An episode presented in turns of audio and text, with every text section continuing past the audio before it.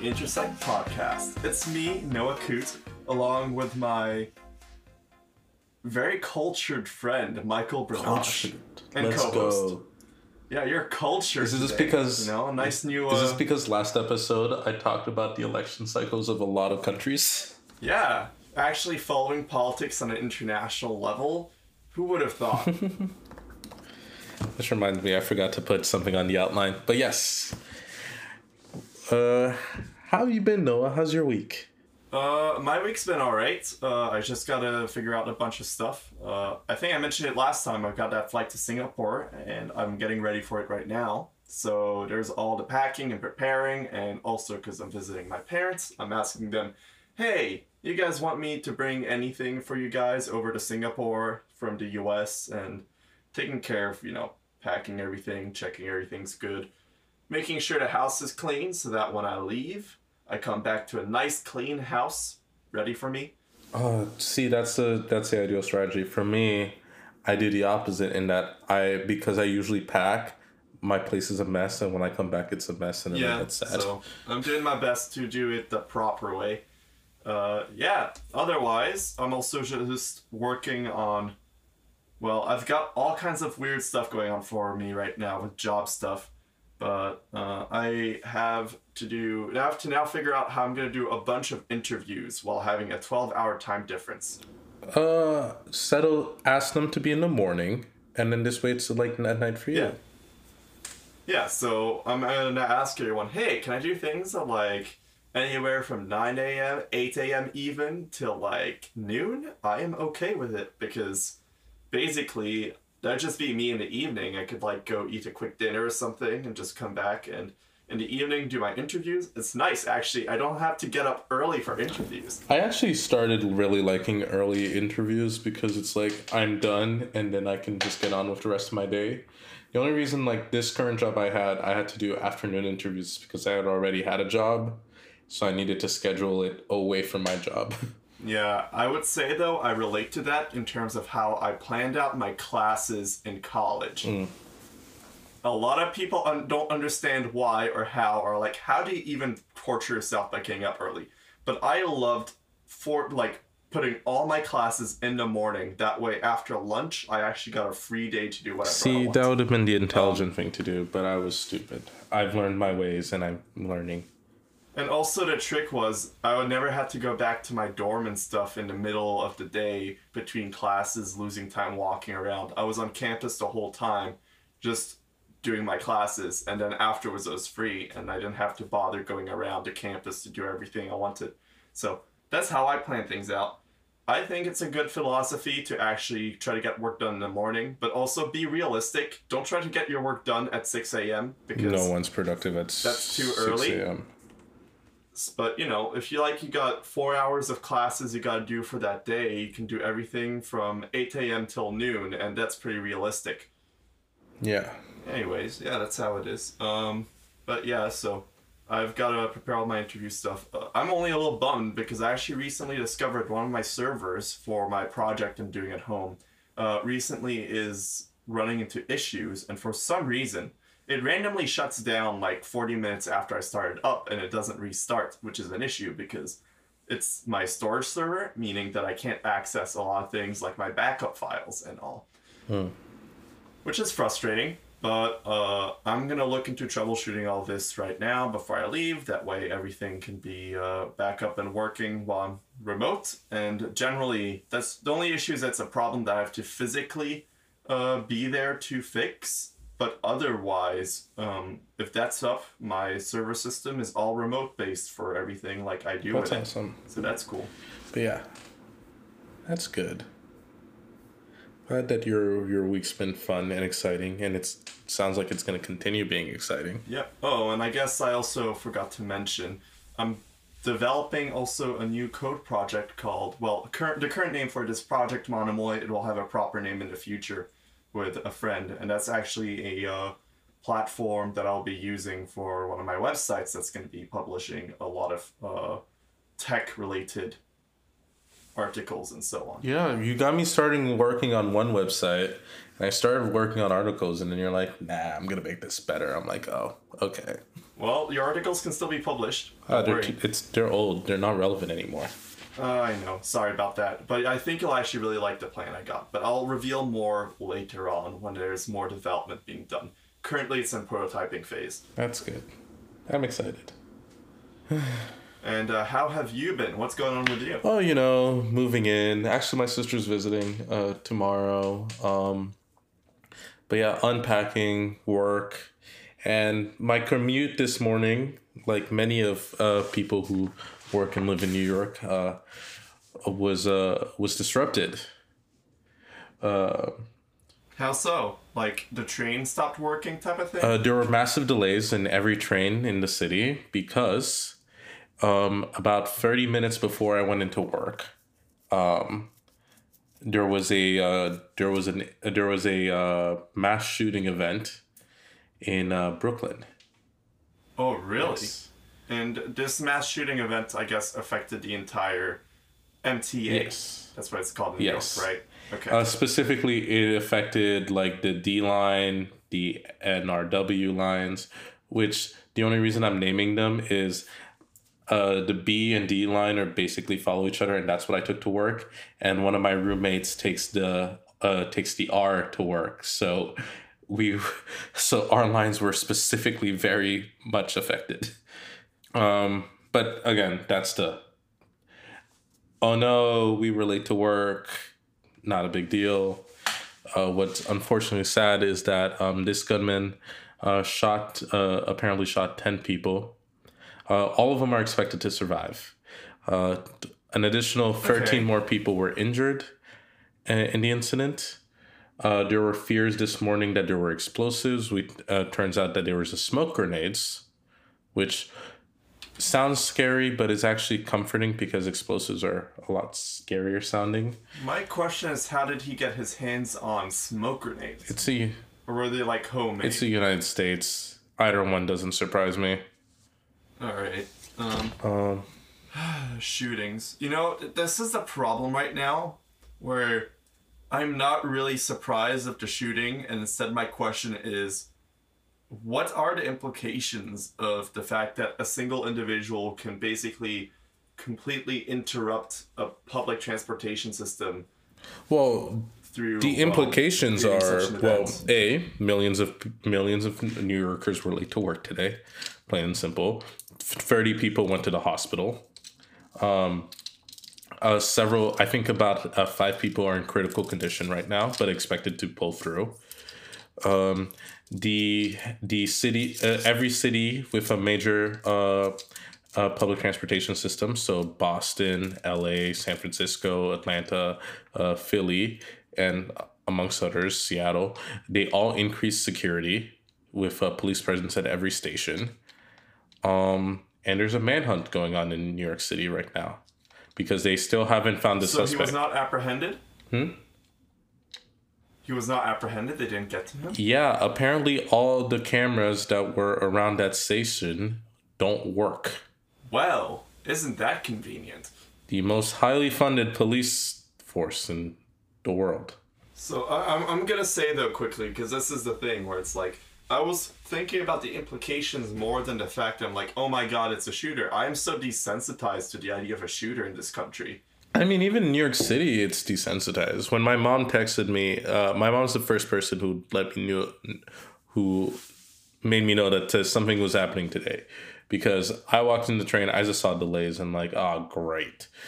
Um, I didn't know anything. My mom texted me, "Is like, are you okay? Is everything fine?" And I'm like, "Yeah, I'm heading to work. It's uh, Tuesday morning. It's a random day. It's a random Tuesday morning. I'm heading to work." Nothing that exciting, right? And then it was only like 10 minutes later, I get the notification, I think, from like the New York Times. It's like there was a shooting in Brooklyn. Um, and then I had like some of my friends who who thought I still lived in Brooklyn or like, are you guys okay? It's like I have to explain. It's like Brooklyn's very big. I I'm not familiar with that area of Brooklyn. Like I don't think I've been there, but like it, it was just it's just weird. And I do have like friends who live in in the area, of Sunset Park. So like I checked up on them. For them, it's very scary, but for the rest of New York, it's just like business as usual. Like uh, I had lunch at, at Central Park today. Everyone was having a jolly good old time. People are not mad about the shooter. People are mad about the MTA being delayed. That's what happened. Well, for a lot of people, that was the biggest inconvenience. Yes, um, and that's actually the thing, which uh, to me is like partially we're desensitized. Second, it's also such a big city that a shooting in one area of the city doesn't actually really affect that many people. Well, Um, and it, it doesn't like- emotionally like here's my friends who live at Cent- uh, Sunset Park. They're like they're they're worried, they're afraid. There were helicopters all around them. Um, the only thing I noticed really is just increased police presence at train stations, and even then they, they had started people increasing. emotionally. Thing.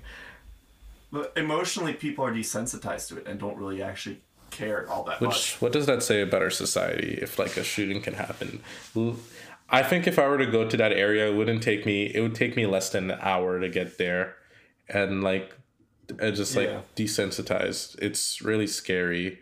And I guess I could also go on with, and I was worried about just the implications. I was like, so does that mean in any city with a public transport system, a shooter could just go to a station, cause um, a ruckus, and basically put all of the public transportation to a standstill for like a good few minutes? Well, y- this is what happens when you live in a society that has too many guns. Yep. Um, but also now it's just making me worried about um, public transport is something that's I think is almost vital, especially in a city of that size and in general for it's an environmentally friendly way to move people around in a city and it's almost required in a large city because well it's the way people live and need to get around and so being able to disrupt that is not only like it's a huge risk but in addition to that um ah, i was thinking about something related to No, it. but it's uh, it's the whole if you're not personally affected by tragedy, especially in a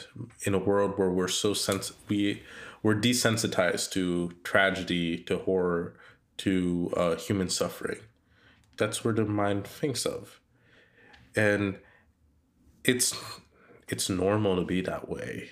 Um, yeah. but it's But now, also in addition to that, my love for public transport, I'm worried about. This is what I'm worried about now. It's public transportation works best because it's an open system that's easy to access and hopefully provides a service that's good enough for people to conveniently get around. Do you think there's going to be more people trying to drive now that there was a shooting? I mean, the reality is partially because people are so desensitized, it's inconvenient. Um, they're going to maybe make things a little more frustrating because of security changes. But the reality is, most people are just going to be like, "I'm going to use a train again, no problem." Noah, I'm gonna be honest. Uh, like I took I, I took the train down to meet some friends for dinner because I couldn't find a bike and I didn't want to. And then when I was going home, I took a train again because I didn't want to bike all the way from uh Soho from NoHo or East Village up to Harlem. So like So you didn't care. Your brain, uh, you absolutely didn't. my care. brain was like I would rather take the 30 minute train ride than than uh, bike the hour. Yeah, valid. And But also like I, I would imagine in a country with a lot less shootings, if something like that happened, it would have more of an impact. And in the U.S., it actually barely. no, happened. I mean if we're gonna be honest about it, if you were on to talk about shootings, there were two mass shootings that happened this past weekend. Uh, one in Cali, the other one I don't know where, where there were actual like dozens of like casualties, like double digit double digit casualties. Those happened in California, and the fact uh, I mean one of them happened in California. I don't know where the other one happened, um, which tells you a if if this was happening in I don't know France, right? Because we're gonna talk about France later. Um, if see uh, if there was people at Nice, right, or Lyon or whatever, and there were ten people who were shot in an incident, that would be breaking news. Everyone would be talking about it, right?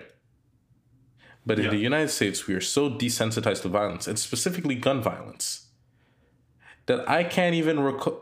I can't even recall which state, not city or whatever. I can't tell you the city of either one of those incidents.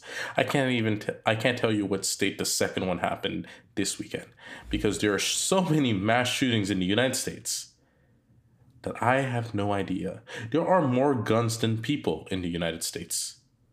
The the That's the, true. the United States is number one in guns per capita. Number two is Somalia, and Somalia is a failed state. So are we also a failed state? Question mark.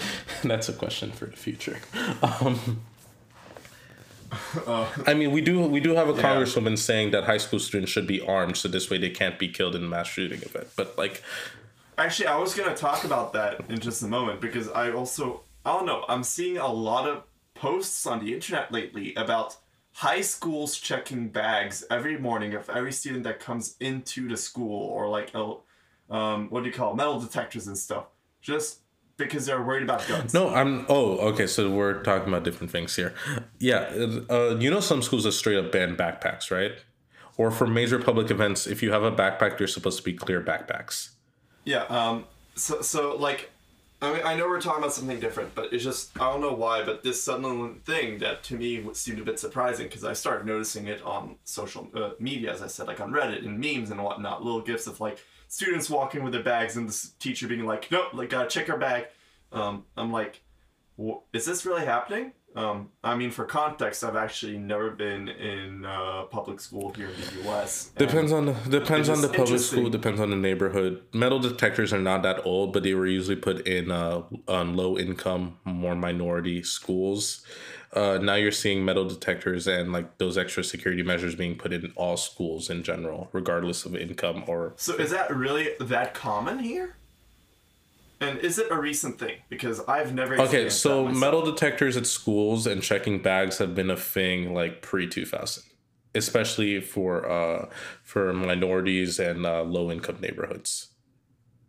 In public Okay. schools, Huh. um, now and now you see, you're starting to see them more, and also back then they were looking for knives. Now they're looking for guns because uh, it was a lot harder to get a gun in the nineteen nineties than it is now especially with the advent of ghost guns, which are a thing now. Um, they're Ghost oh, guns. Ghost What? guns are freely printed guns. They have no serial numbers. Anyone can get them. There's no, there's no registry. There's no background checks, etc. And they're increasingly becoming a bigger and bigger part of crime. Um, Okay. uh, yeah, that's a whole other topic which we're just gonna fly over because uh, neither of us prepared for it. um, Anyways, uh, I don't know. I feel like actually it's less about the shooting we had today that's the news, and now the whole idea is it's interesting to just think about the whole situation in terms of everything that led up to now. I don't really care about the shooting. Like, it, I do care, but I mean, I would probably care more about other news than I care about the news of a shooting. It's probably different for people who live in that neighborhood and for the people who are actually directly affected. yeah, no. I'm concerned But about my friends. People are actually going to complain about, and this is actually what you. T- I think before you even mentioned the shooting, what you actually mentioned was the MTA was delayed because that this is actually kind of what it is. the The thing we worry about is why is my train delayed, and then afterwards the consequence was oh it's because a shooting happened somewhere, and not because oh my god a shooting happened. And then it's like, oh, okay, it makes sense that a train is delayed. no, I mean it's fair. just- Everyone in the office was talking about like it was just like, oh, did they find the shooter yet? No, they didn't. How many people are in the hospital? It's a it's an abstraction, and it was like I like I only like being honest. It's like as soon as I found out my friends were okay, I'm like, okay, now let's go on with my day. Like Yeah. it's a it's a sad well. world we live in, and that's not even the worst news we have on this docket. Um, um, but yeah, they found they found a, uh, as of we're recording, they found a, a person of of um, interest who apparently has left some very problematic videos on YouTube.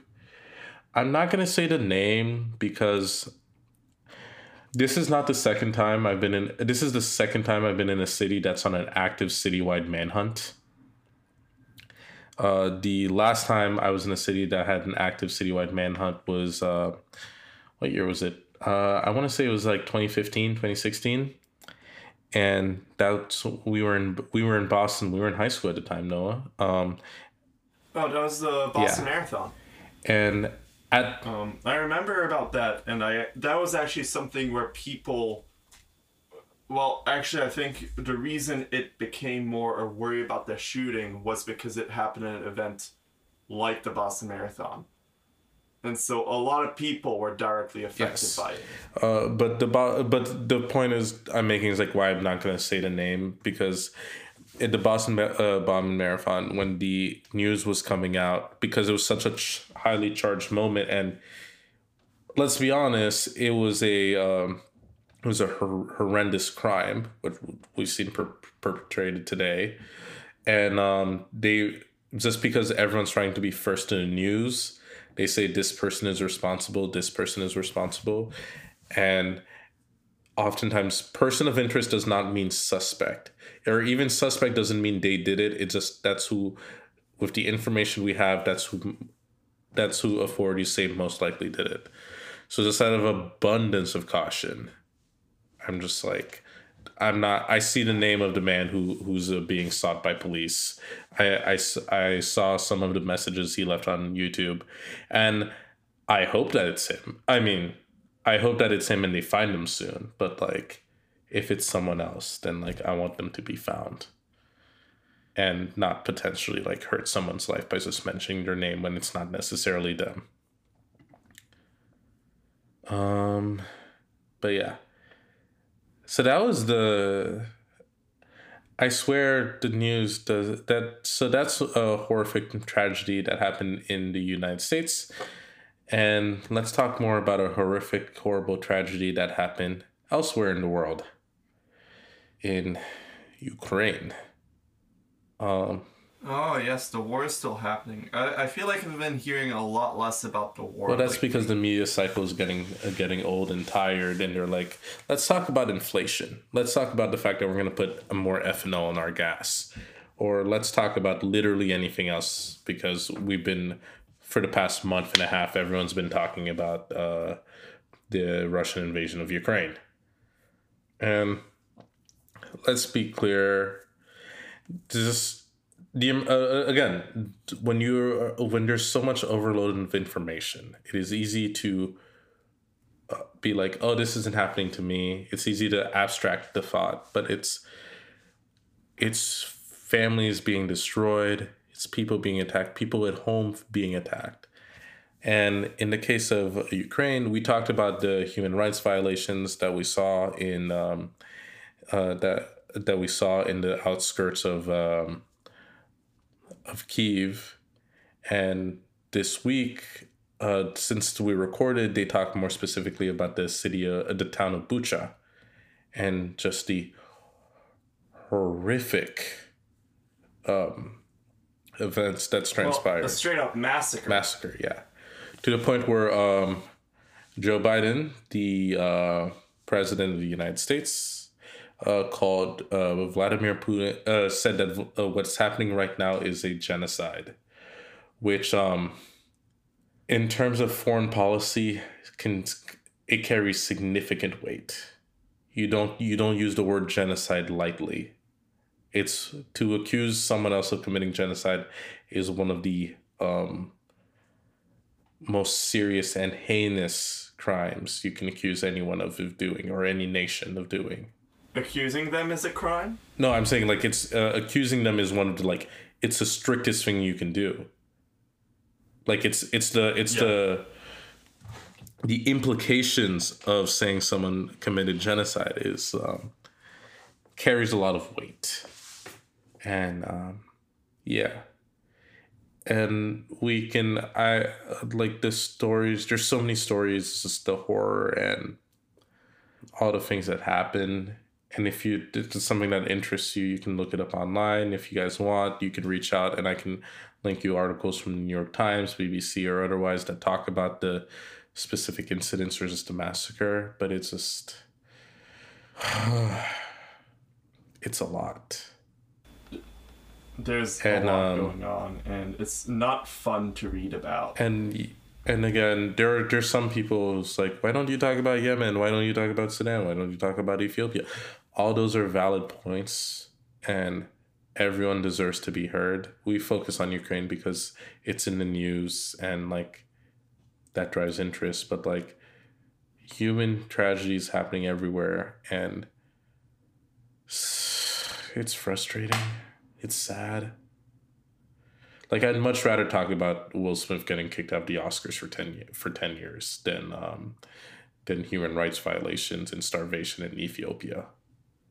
And uh, yeah, I think so. It's just like we try to balance out the bad news with some good news, or it's just some different news. And it's important, and it's and not to say it's it's easy to feel lost or angry or honestly desensitized to the whole thing. But it's like when you have the personal choice to make better choices, to advocate for something better than you should. Uh, but yeah, I think we should take a break. I think I should take a break. All right, we're gonna take a break, and we'll be back in a short moment. And we are back to. Uh, I I have no idea how to categorize this news. So remember, uh, no, remember like two episodes ago where we talked about Oklahoma's legislature pa- passing a ban on abortion. Yeah, and uh, yeah, I remember there was they're trying to like overturn Roe v. Wade Yeah. or something. The governor officially signed the bill into law uh, today so abortions are officially in banned. Oklahoma. For now, there's gonna there's in all likelihood uh, someone is gonna sue and block the law from coming into effect, and then it's gonna head to the Supreme Court. Blah blah blah. But let's just say that it's that someone passed a law, and then whether or not it takes effect is too complicated. But like as of right now, uh, abortions are illegal in Oklahoma. Or will be made illegal August 27th. But, like, yeah. I don't. Wh- Why? I know why, but still, why? Why does shit like this happen?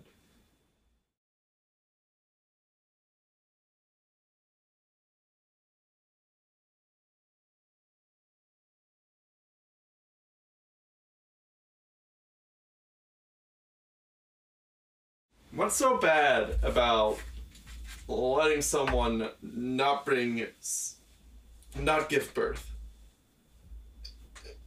Isn't it better to let people decide if they, or let people realize maybe I'm not ready for a child and give them the chance to Actually, avoid giving no, birth? uh, I'm going to run. I'm going to run. Uh, I don't have the exact stats on me. Um, I, I, I can look it up, but I. But I, I, I know I know the general trend of the numbers. If you want me to look it up, I can look it up. Uh, do you think most people who have abortions, do you think they are already parents, or do you think this is the fir- uh, they're not parents? I actually. Mm, you know what? I feel like because of the way it's portrayed in media or the news, and there's always a focus on teenage pregnancies and so on. And also the fact that young people are generally not married, I'd say I'd say like maybe the expected answer would be young people or people with no mm-hmm. children to start with. But the reality is, now I'm wondering, like, people have children very much. People have sex. It's normal. Accidents happen. It's normal. And whether or not you have a kid, I'm still gonna guess you're gonna have sex. And so the reality is, you might have many people who already have a child, who are already putting a lot of work in and barely able to take care of their child, realizing, I really don't want a second child and probably actually it might be a lot of people who already have kids actually trying to go for abortions. Um, yeah. So um, most people who get an abortion are um, are already kids, uh, already parents. yeah, they are already uh, they're already parents. In fact, sixty percent of people, according to the CDC, who get an abortion have at least one or more children, versus none. and then most of most people who get an abortion 43% of people get an abortion within the first six weeks and then another 36% get in the seven to nine so if we're doing a first trimester is uh first nine weeks right I am not sure. uh three months each there's four weeks and three months so there's there's four weeks and there's four weeks a month. Three months is the first trimester four times 12 so 12 weeks. So in the so let's do within six weeks to 13 weeks. 43 plus four, 36 plus 13 so that's um uh 49 plus 43 uh that's uh 87 percent uh ha- have have have have the abortion in the first trimester. So we're not talking about like late uh, uh late stage abortions, etc. Um, Noah, you said they're teenagers, right? Uh, Um, I would say I wouldn't be surprised to hear that teenagers have abortions as well as adults. I don't think they're the majority, but they certainly do have abortions. yeah, about nine percent of teenagers. Ha- uh, uh, nine percent of people who have abortions are teenagers. And then. Okay. That seems 20 to normal. 24 28% 25 to 29 29% 30 to 34 20% 35 or older 15% so just think about that Okay. teenagers make up that lowest category yes the last one 35 or older is a huge age gap between 35 and i guess female reproductivity ends at like uh is over around 55 or whatever so that's a 20 year gap but still But it, yeah, I'm gonna put it this way though. It's the way we think about it. There's so much media and stuff going around, like teen pregnancies and stuff, and always think about it's certainly um, girls who are still in high school. They're the ones getting abortions. Um, I mean, yeah, that's partially true, but that's not really the only people who can. I mean, I would. I was about to say the words "take advantage." I would actually rather say the people who need uh, an abortion. Or Actually, an speaking abortion. of need, Um, um, what percentage uh, do you think are in terms of like uh, their level of poverty? So this only has more than twice the poverty level, up to twice the poverty level, and below the p- poverty level. So what about medical reasons? um, I know I'll, I'll I'll keep looking. I just brought up this article, but uh, Noah, are they below the poverty level or higher than that? What do you think most people do it? I would like to say that I would not be surprised if I hear the majority of people are below the poverty level. Uh, forty nine percent. So just around the So majority. Uh, well, almost, it's less. it's almost half. It's almost less. half. Yeah, but almost half. So that is a a large amount. Yeah. So those are people who realize they, they do not have the resources to take care of additional children or a child, period.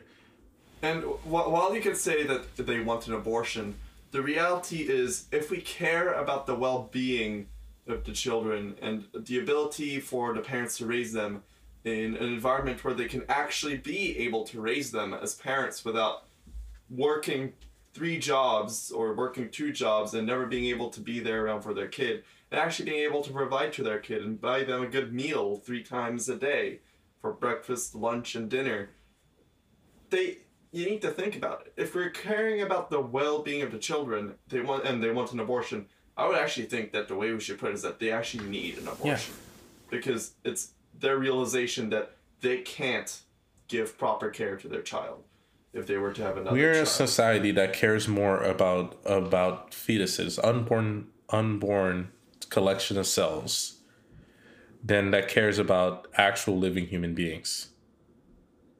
well, that's because they're the ideal. Um, they're the ideal group to support.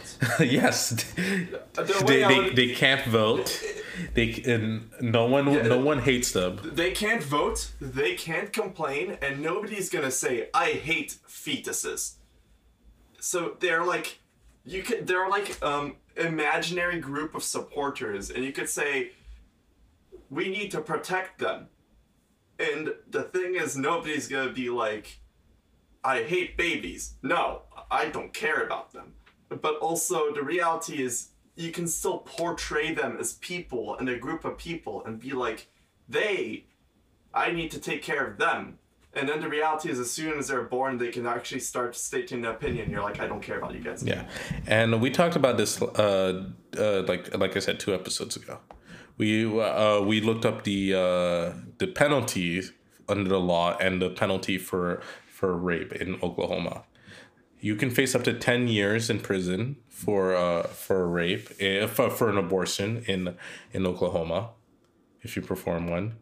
Uh, if you commit rape, you can face uh, you can you face a minimum of five years. So there's a chance someone performing an abortion can face twice as much jail time as someone who committed who assaulted someone, who sexually assaulted someone against your will. That's You know what?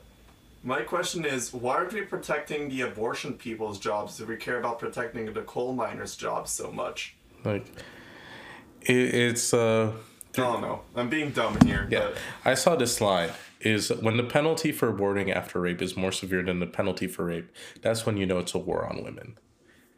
Because let's be clear, there's no way in hell that like someone making the personal decision to to not carry a child.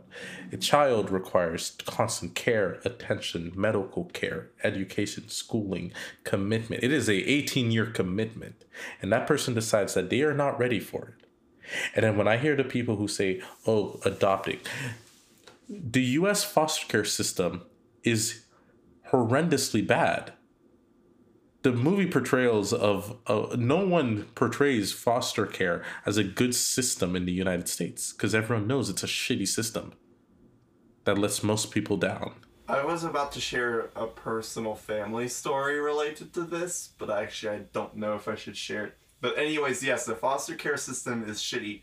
And what I will tell you is the moral of that story is the child protection service officer themselves said living with your parents is certainly light years ahead in the quality of life than anything you will experience going into foster care. It's it is a you can just removing the human emotion out of it. This is a fucked up thing to do. And the people in Oklahoma who wrote this law, go fuck yourselves. Anyways, moving on, we have a bunch of elections. Um, uh, but since we started in the U.S. thing, we're gonna stay in the U.S. theme. So Amazon, a Uh, I was gonna say, um, actually quickly, I hope all the lawmakers in Oklahoma who voted to put this ban in place, they um, end up having to be responsible for taking care of every single unwanted child that could have been prevented by an abortion. yeah, cool with that. But yeah, anyways, moving on. And, Um, uh, this is good news now. Yeah, you'll see. Um, one one Amazon warehouse uh, decided to form a union, uh, warehouse in Staten Island, and uh, the pa- the vote successfully passed. Amazon is complaining against the results, uh, saying that they work well. Uh, they work well with their uh, with their warehouse workers, and that they that unions will needlessly slow things up and will hurt their ability to help them. Even though Walmart makes up a third of warehouse workers, yet responsible for half of all ware- warehouse worker injury. Um, did you? I was gonna say though also, I talk about good news. The reality is it's good news unless you're Jeff Bezos. or whoever's the current Jeff running uh, running Amazon. Um, also, uh, Amazon. Re- remember when we talked about that tornado that destroyed an Amazon warehouse and killed like twenty people or something like that? It killed a lot of people. yeah, and they weren't allowed to Yeah, leave. they weren't allowed to leave. Apparently, the building was not was not built correctly. It was it was defective. It wasn't built up to Yep. And uh, why didn't they have somebody check that? I mean, they had someone check it, but they just decided to uh, not do anything about it. Well, seems like a lawsuit's coming into place. Yeah, the uh, was it the supporting columns and parts of the warehouse that that collapsed might not have been properly secured to the ground. You know, I'm pretty sure. So, The thing that um keeps you from flying away in a tornado. Yeah. Huh. Well, about that. have you heard of the tornado that affected the Amazon warehouse that had the defective building? So yeah, so even if Amazon pays again, just because they do come some companies do good things doesn't mean they're capable of bad. Yes, Amazon pays their warehouse workers more than any other warehouse company and thing. And when they bring their warehouses, they usually bring wages up. But they're also responsible for the death of human humans, people. Mothers, fathers, brothers, sisters, friends, etc. That's li- that is direct responsibility. They denied these people the ability to go home and put them in a warehouse that was not f- built correctly. And then people died. Like hmm. Half of half of injuries of all warehouse workers come from Amazon. They only make up a third. They're responsible for half. Amazon has a turnover rate so high they basically run through all their warehouse workers every eight months. If this was a pyramid scheme, it would it would have come crashing down within two three years because they would have suckered everyone in the world into it. Holy shit. Okay, uh, don't actually quote me on the pyramid scheme. I was I was doing that for dramatic effect, uh, but it, it it'd be a large number. Um, but yeah, so that's Amazon. Uh, they're not the only company facing uh, union pressure. and Starbucks, uh, you know, America's favorite coffee chain or the favorite one that they hate, hate talk trash to about. Um, they eight eight of their stores in Buffalo, New York, have unionized. And this again, the same thing. Starbucks offers great health benefits. They um, they uh, help support people for college. They give infertility treatments. Blah blah blah. Um, but at the same time, they don't give their hours consistent uh, consistent hours. They they don't give their workers consistent hours. If they close doors, uh, sometimes workers are given very to uh, no notice, and they don't get a they don't really get to choose which store they'd rather work in. Um, and at some points during especially during covid starbucks workers were asked to come to starbucks. They weren't paid any extra money but they had to deal they were frontline workers. People spit at them punched them assaulted them refused to comply to, uh, with their instructions etc just the situation was untenable. So yeah that's starbucks. Uh, now we're going from mega corporations to countries.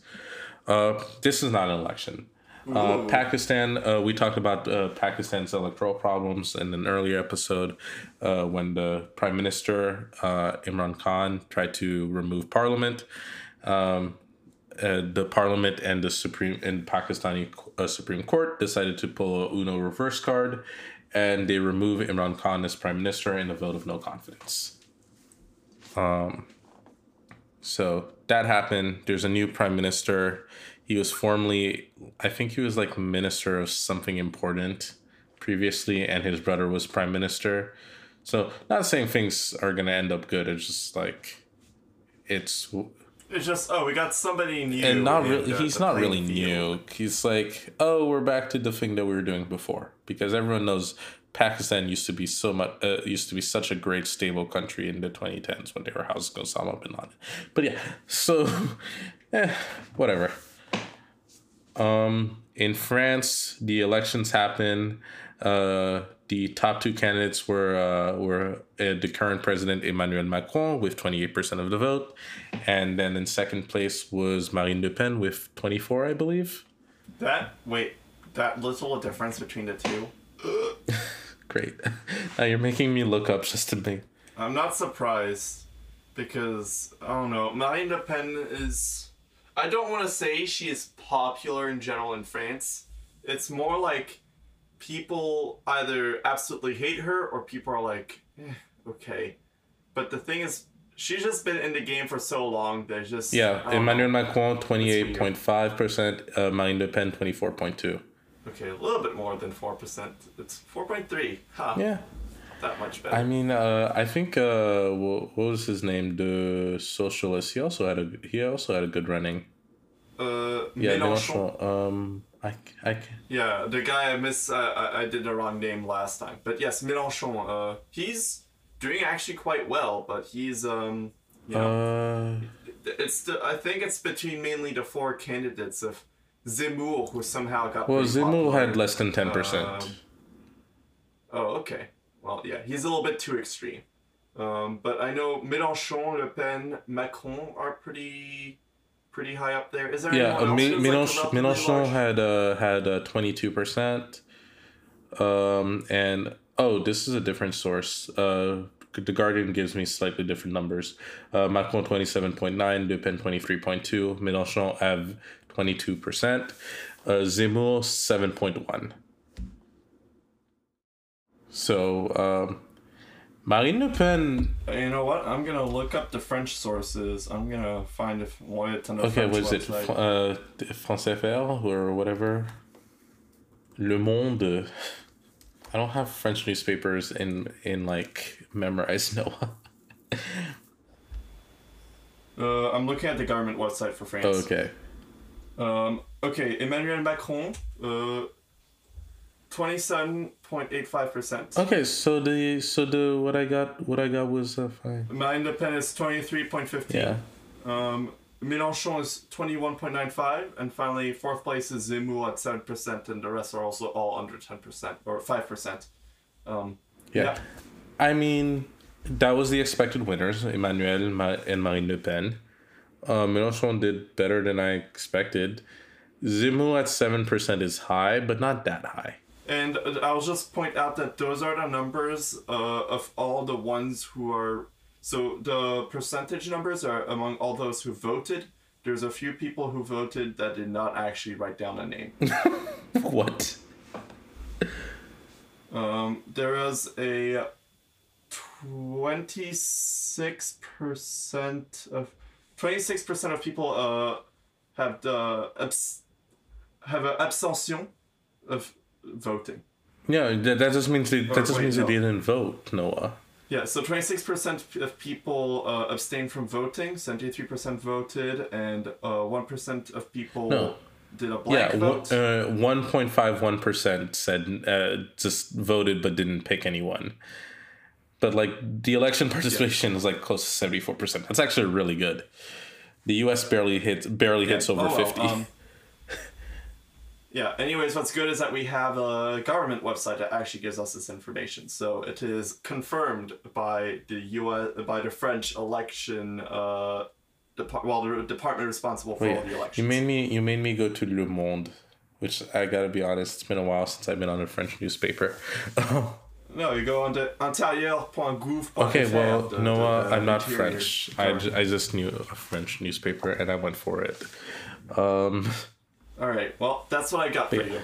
honestly interesting um so it, this going by their natural voting yes macron is to the right of like mélenchon and a lot of candidates but like uh, he's not as right as Le Pen. So if you're going through natural things, just assume most people who voted Zemmour are going to vote for Marine Le Pen. That's put her up at 30%.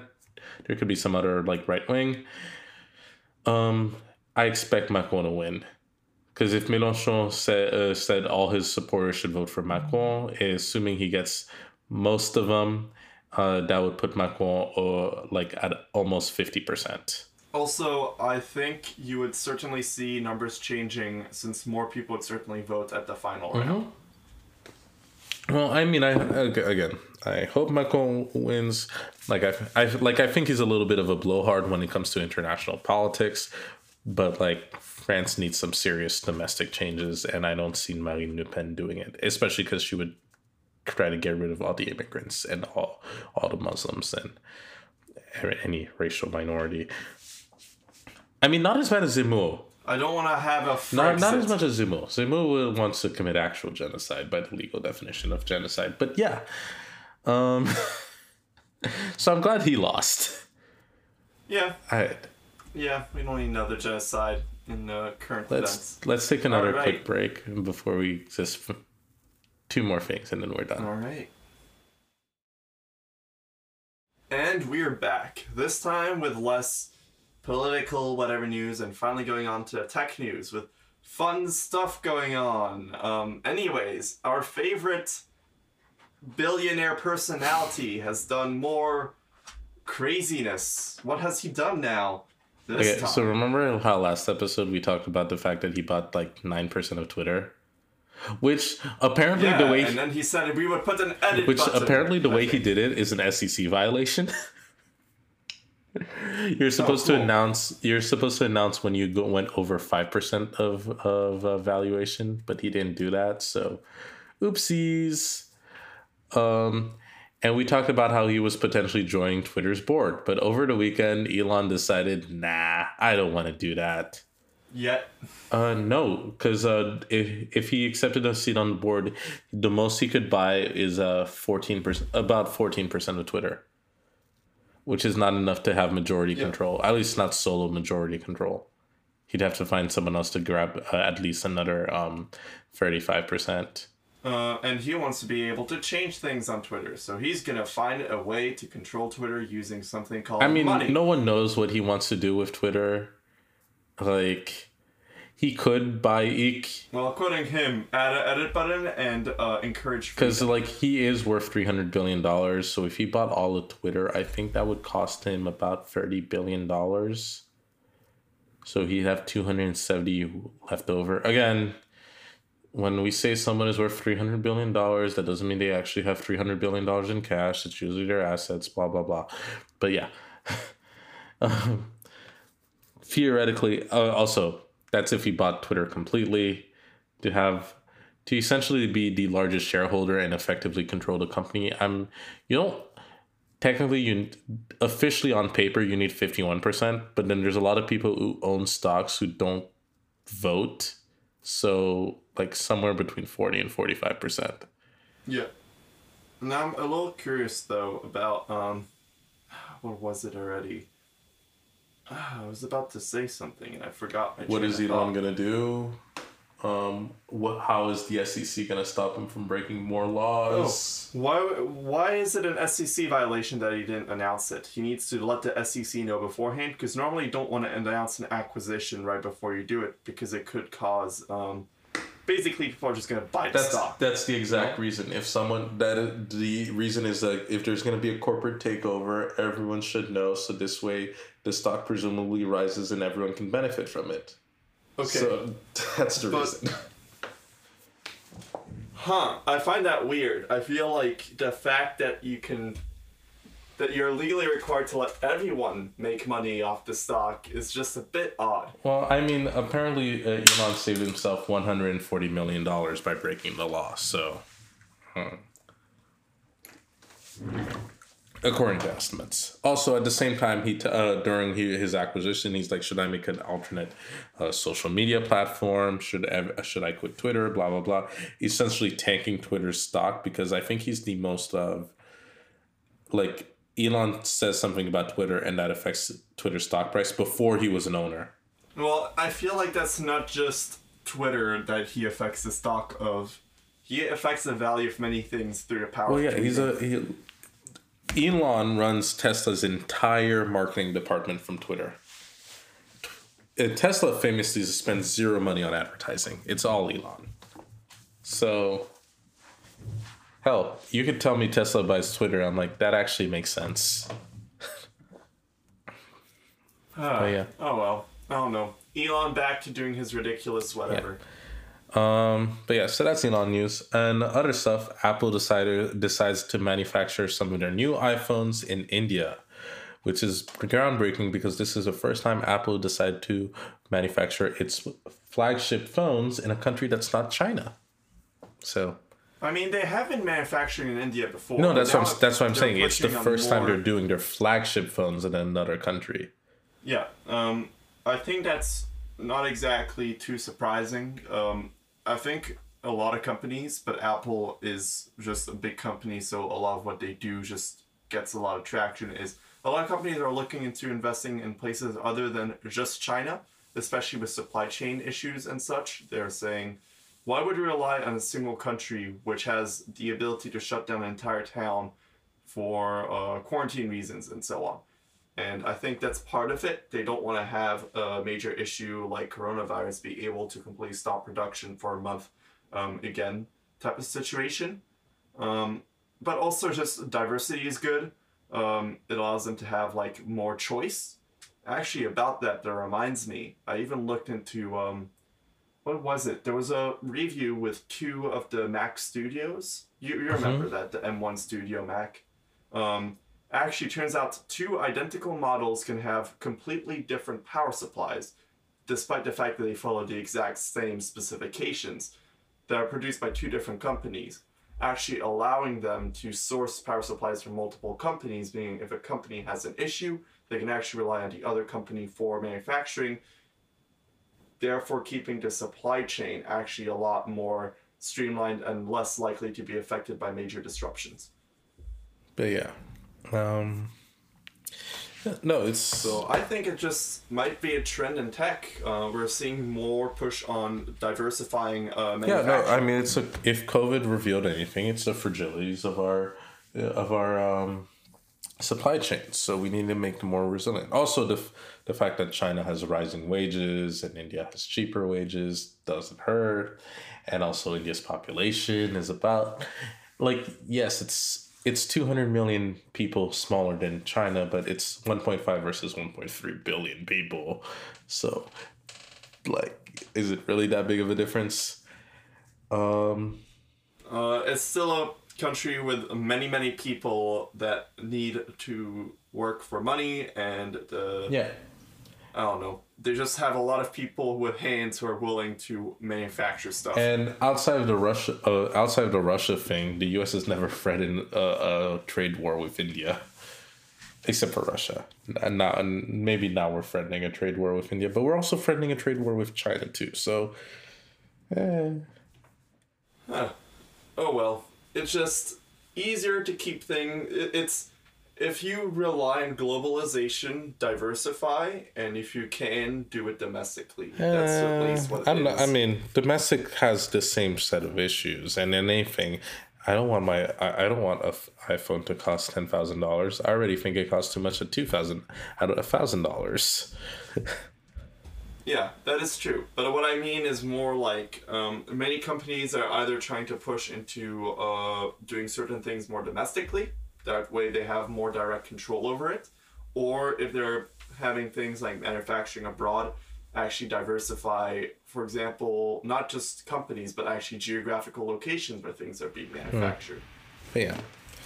It's just interesting to see how countries and, uh, I mean, companies adapt and change. And we look forward to seeing how things how go. World events, politics, the economy, all just working hand in hand and doing whatever they mm. do. But yeah, I think we're done. And you're right, Noah. I should just stop using the word. Let's make this episode short. All right.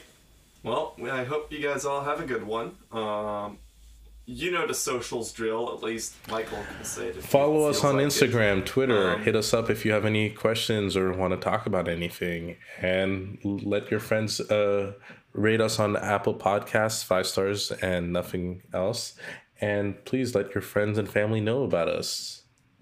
And all I will say is, well, yeah, I'm gonna talk about all that. Um, what was I about to say? Oh yeah, and the only thing I'm gonna ask of you guys is, you know, just keep listening and uh, hopefully subscribe to the podcast and listen to our future episodes. And if you do like our stuff and you just discovered us, um, check out our older episodes. We've been doing this for two years now. Yeah. All right. Anyways, peace. Bye.